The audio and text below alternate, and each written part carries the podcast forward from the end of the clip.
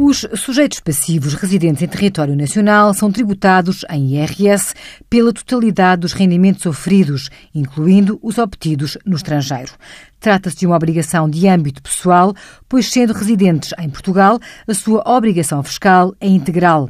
Noutros termos, a tributação dos sujeitos passivos residentes em território português opera segundo base mundial.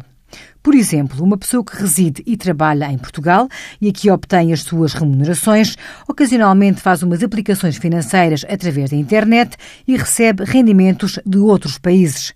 Esta pessoa é obrigada a considerar na sua declaração de IRS todos os rendimentos que obtém, mesmo aqueles que esporadicamente obtém no estrangeiro. A nacionalidade da pessoa não é relevante para este efeito. Imagine que um reformado holandês compra uma vivenda no Algarve e altera a sua residência para Portugal.